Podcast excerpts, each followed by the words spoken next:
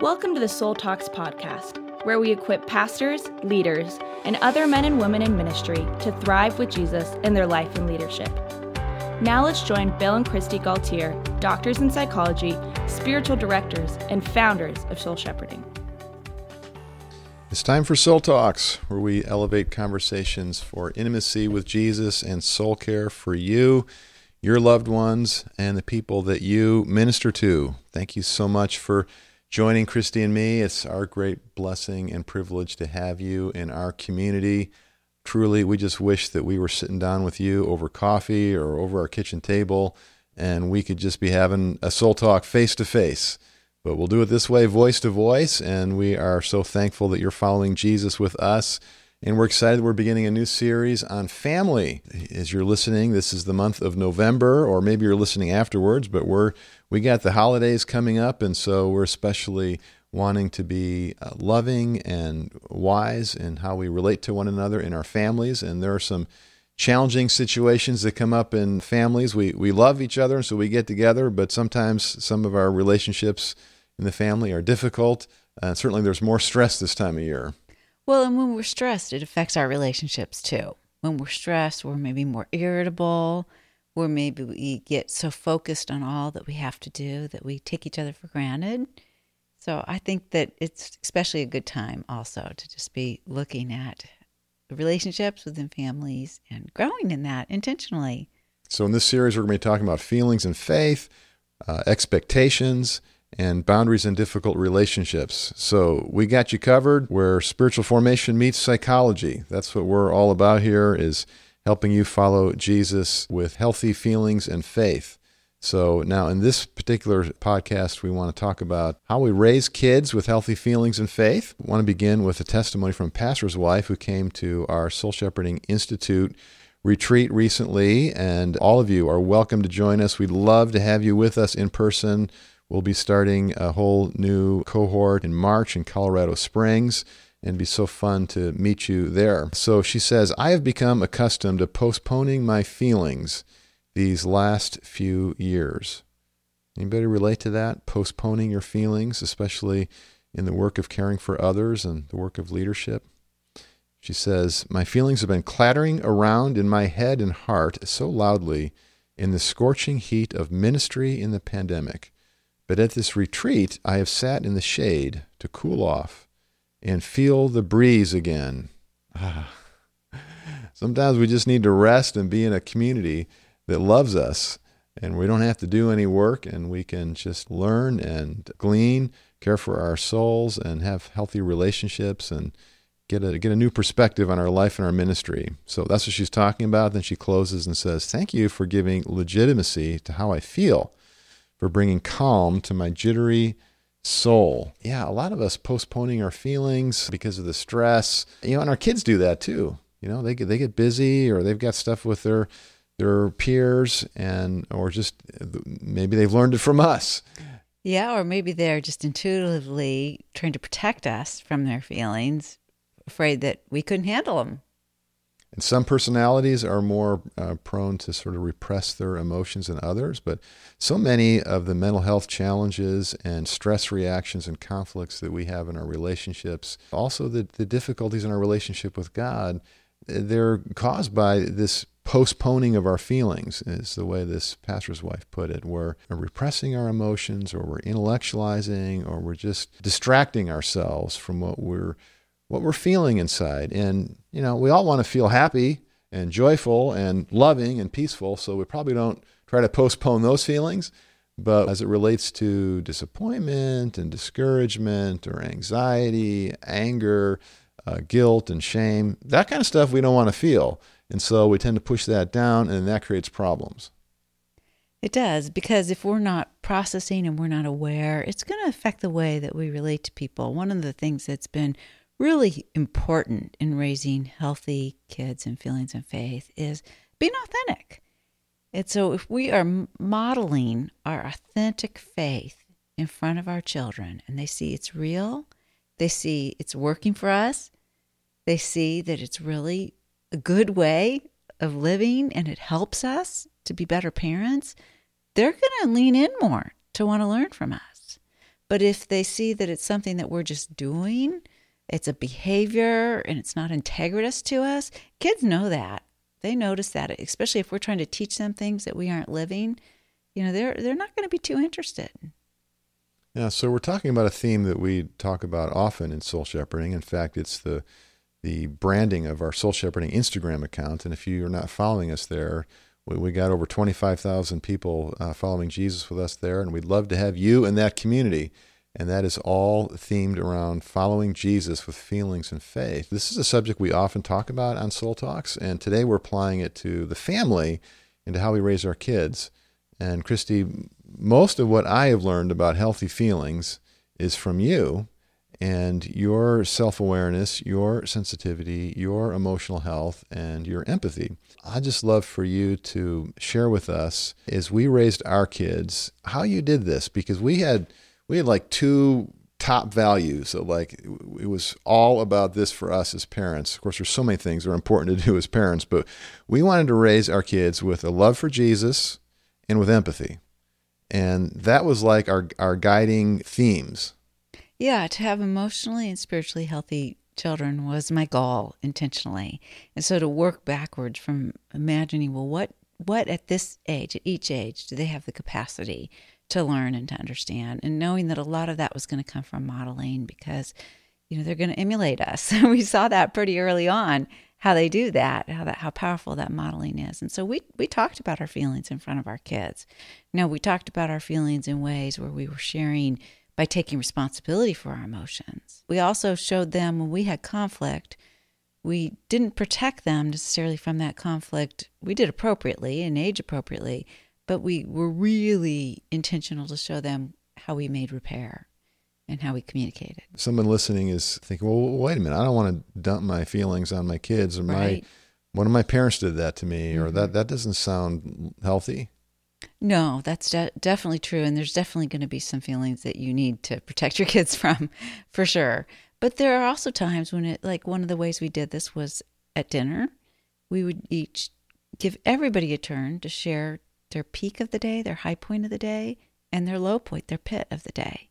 And we did that too. And so, of course, we would filter what we shared with that, something that we thought was appropriate for them to be able to understand. But it just gave that acknowledgement that we're all human, we all struggle, we all have low times, hard times, things that happen to us, and we all have good things, times when we experience God's blessings, and to be able to give thanks for the good and celebrate that, acknowledge that. Sometimes that good was about somebody at the table, that it was even an opportunity to express affirmation. And then sometimes that pit, the low point involved people at the table. And to be able to just speak the truth about even that I, I had a hard time in reaction to this. This was a bummer for me. This was this was the hardest time in my day was trying to deal with my emotional response to something that maybe somebody said or did that day. But I'm I'm owning it. I'm I'm talking about my emotions from a perspective using I statements that I thought and I felt or, or, I wanted this and I was disappointed because this didn't happen. I was disappointed that it went a different way. It was hard for me. And as we share that and as we own that with, with an emotional awareness, not not talking about you really disappointed me today, but maybe I would say something like I was disappointed that I didn't get time to go out and throw the ball with you, David, in the backyard today. I, I really wanted to do that, and it was sad for me that I didn't because the laundry had to be done because we needed our scout uniforms for tomorrow's meetings or I needed to make dinner because we needed to eat so we could have the nutrition we needed for homework or you know just to be able to talk about some of the realities but talk about it emotionally too.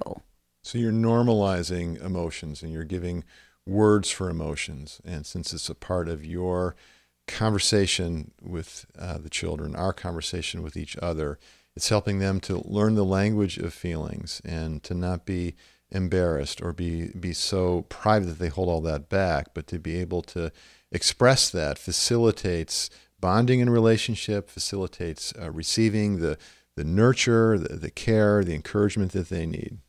Yeah, even I, you know, I remember saying to our kids at times when I was hormonal and my emotions were kind of in the driver's seat going to them and just saying, you know, I'm really sorry. I'm aware that my emotions are really heightened right now. I'm really struggling. I'm really feeling it hormonally and physically in my body. And I just want you to know this isn't about you. And I'm sorry. What what a relief that gives to that child, and because these things came up so often for us with our kids, and for every mm-hmm. parent it does, because life stuff happens. We've we've got weights and responsibilities and stresses, and there's conflicts, and we we experience uh, things, and so our kids see that, mm-hmm. and they they are uh, feeling even even if they're not super sensitive, they're still going to be aware and have some uh, effect of the mood, the disposition, the the nonverbals, the the the bodily presentation of their parent.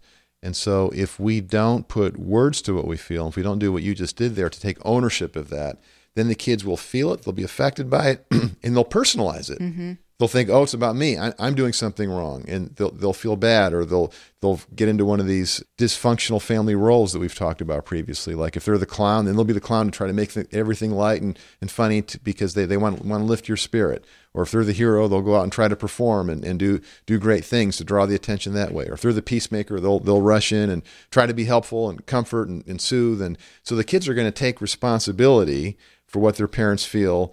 If we don't acknowledge this is what I'm feeling, this is my emotion, this is about me.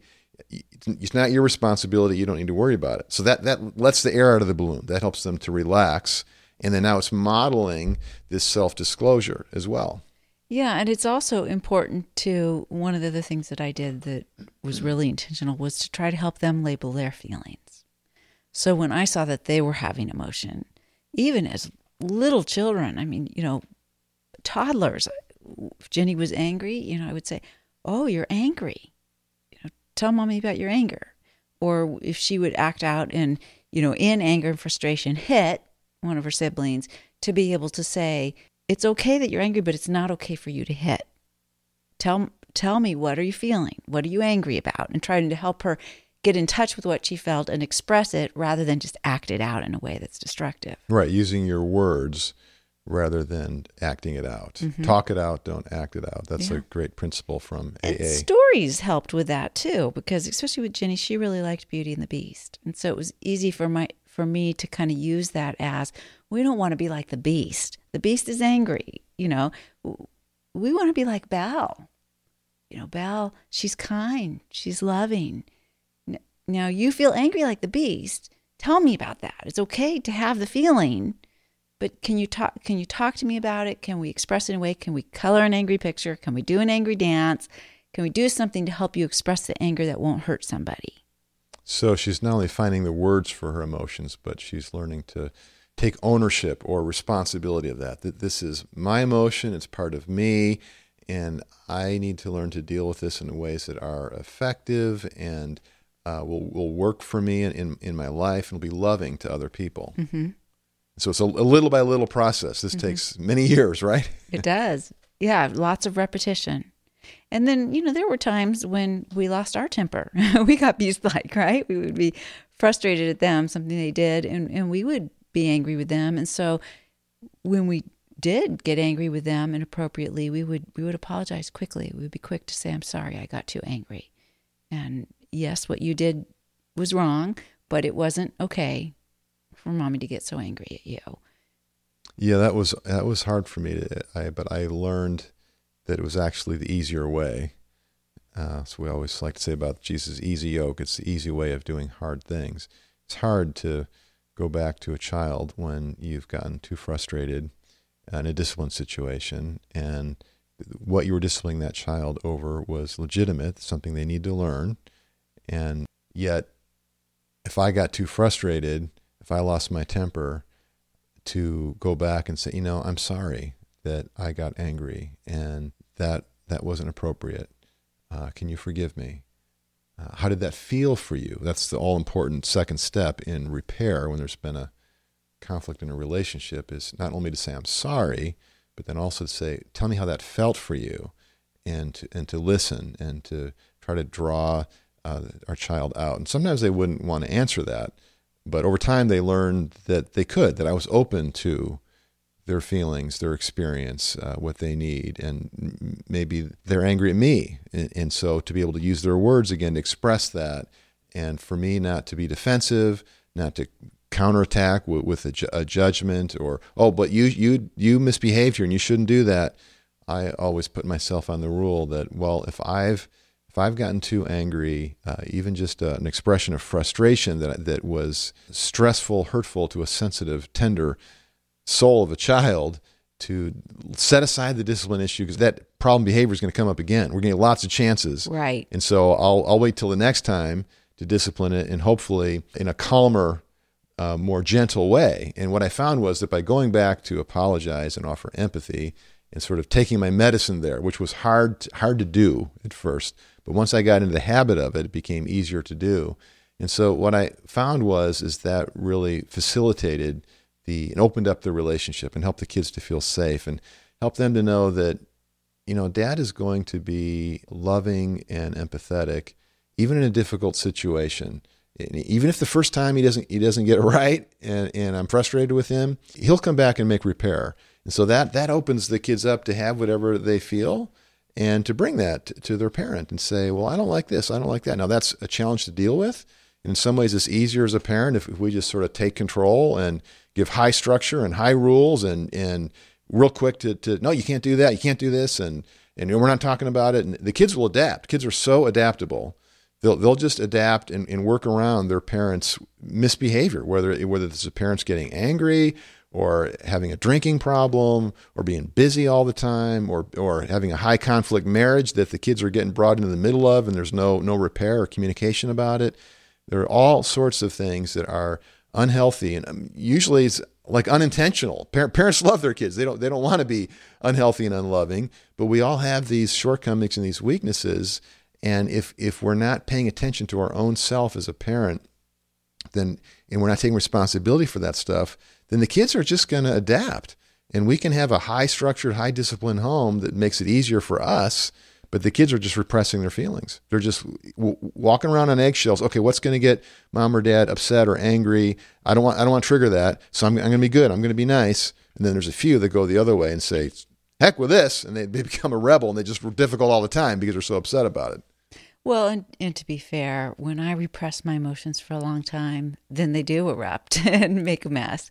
And so I think to, to provide a context where we can stay current and know that it's safe and that we can ask to be listened to when we're having a lot of emotion and we can trust that we're going to have somebody who's going to uh, tune in to what we're feeling and try to help us name those emotions who's going to reflect back to us with empathy what we're feeling extend god's grace to us in that let us know we're loved even in the midst of the the messy emotions and that's one of the things we tried to model and to do even at at night when we were talking about our peaks and pits, we tried to listen with empathy and really attune to our kids and use words to try to reflect what we thought they might be feeling. And so they felt validated in that and heard and understood and, and valued in that. And it's really one thing we have to really work on there is to be intentional not to try to fix their emotions, not try to fix or prevent them from feeling the way they feel or not trying to manage that, but to really listen. And there were some times parenting where I would listen to our kids complain or share, you know, upsetting things or even criticisms of me. I'm remembering right now a conversation with David when he was a sophomore in high school, and he was he was really angry at me because I wouldn't drive him to school, to high school in the morning. And we wouldn't buy him a car and give him a car. And all of his friends either had rides to high school or they were given a car to drive themselves. And we weren't doing either. And we were expecting him to get himself there by walking or biking. It was a pleasant and not far walk. And we thought it was good for him physically and emotionally. And, you know, just to have that time to reflect, to pray, to get his body moving and prepare for the day. And we wanted him to be responsible and independent. Well, he didn't appreciate that. And so it turned out that he was he was hitching rides with friends. And I was feeling guilty about that because his friends' moms were coming to our house and picking him up to give him a ride. and I'm thinking, man, they must just think I'm like this selfish, stubborn, inconsiderate, you know, mother. And, he worked the system. Yeah, he worked the system. I was feeling embarrassed about it. But listening to him share why he did that and wh- how he felt about the fact that we wouldn't do that, I was hearing a lot of anger. And, you know, as I was listening, it was hard for me not to react. I wanted to be defensive. I wanted to tell him all our values and all the ways we were willing good for him and this boundary. And yet I knew it wasn't the time. I knew it was the time to hear him and to be able to say back to him, well, it sounds like you're really resenting this, you know, this decision we've made. And he was like, yeah, in fact, I'm bitter about it.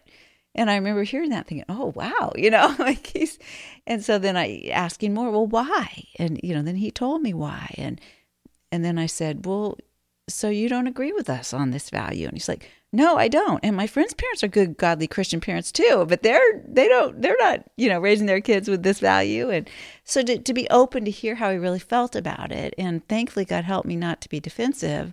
But I do remember really reflecting on what he said thanking him for sharing. And, you know, I began to pray about it.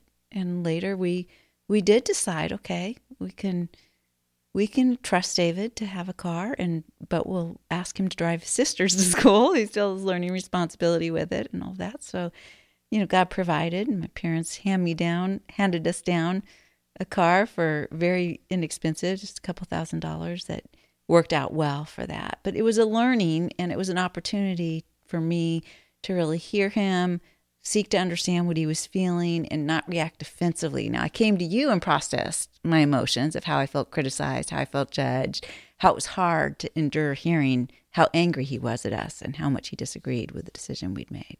Yeah, I was reminding myself of the most important way I love my kids is to love you, Christy, mm-hmm. by listening to you and teaming with you to work things out. And that's a really important principle in the family is that uh, in in the best scenario where uh, two parents are together, and I know that some of you listening are single parents, and so you have to find a workaround with, with a friend and with the Lord in prayer. But it's always helpful to have a, a partner that you can process with, and that that relationship is can be such a blessing to the children when they see that mom and dad are, are together and, and love one another and get along and because that, that's what they imprint off of and just to call out something that you're illustrating here uh, in any of these situations with parenting, what's always more important than the particular situation at hand, the, the problem, the discipline situation, the stress, uh, the communication, what's always more important is the actual relationship. And so the decision around what to do about uh, David getting to school and you know walk, bike, ride, hitch rides from friends, that's important, but it's not nearly as important as what's happening in, in that communication and relating between the two of you and what you're showing him around emotional honesty, uh, empathy, agreeing to disagree, uh, valuing his his feelings, his opinions, uh, and a process of collaborating together to work this out is so so good and so healthy for children.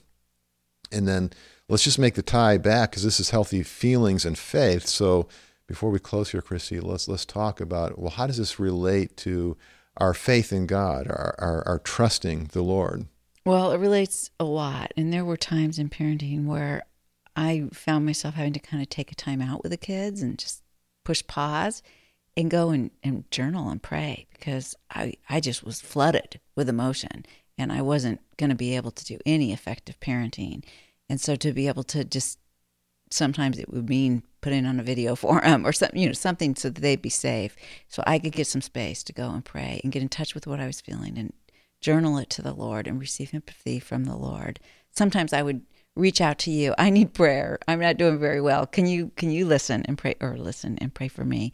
But to remember that I wasn't alone and to remember that Jesus was there with me, caring for me, helping me, and to turn to him and to rely on his power and his presence and to set the boundary to receive the love that I needed in order to be able to give it. Because there were times I was just spent. I didn't have anything more to give. So that ho- hopefully you could be in a situation as a parent where you're you're parenting out of the overflow as you're experiencing God's love and God's grace and God's guidance in your life. It's strengthening you to be able to pour out to the children. That mm-hmm. that's where we want to be. And so the other thing we'd want to say here is that as we help our children or our grandchildren, many of you listening are grandparents, and that's that's so fun that we get a second chance, right? And we, we've got two little grandkids, uh, ages one and three, and so we're, we're getting to go through that ourselves now.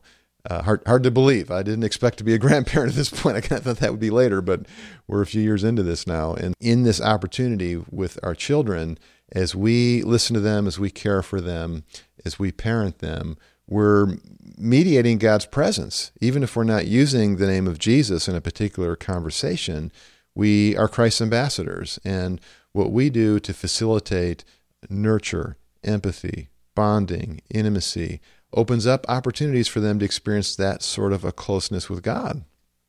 Absolutely.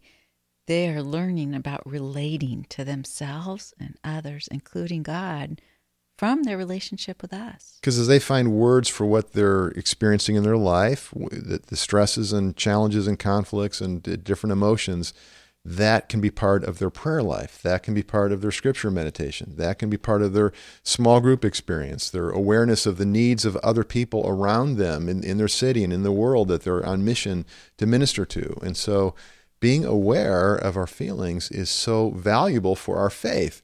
A lot of times we, we get the idea that, oh, feelings are, a problem with faith because we, we think that faith is just about cognition and beliefs and, and behaviors. But faith is also about feelings and the heart and relationships.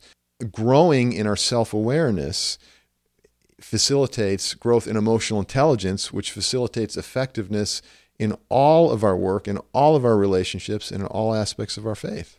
And Jesus really wants an intimate, ongoing conversational relationship with us. He doesn't want us hiding or repressing our emotions from Him. He doesn't want us thinking that we can't be emotionally honest with Him. Because He loves us. He wants to be close to us and He wants to speak to us. And one of the ways that God speaks to you and to me is through our feelings. Uh, God speaks authoritatively through the inspired word of God, of course, and God speaks winsomely through nature. But how do we hear God? Is not only by thinking, God does speak to us through our thoughts, but God also speaks to us through feelings and impressions and sensations and experiences. And so to be able to discern those things, it really helps to be self aware. When we're not self aware and we're plugged up with, with our emotions, then it's harder to hear God's voice. It's harder to have discernment and, and God's wisdom around the different decisions and things that we're doing.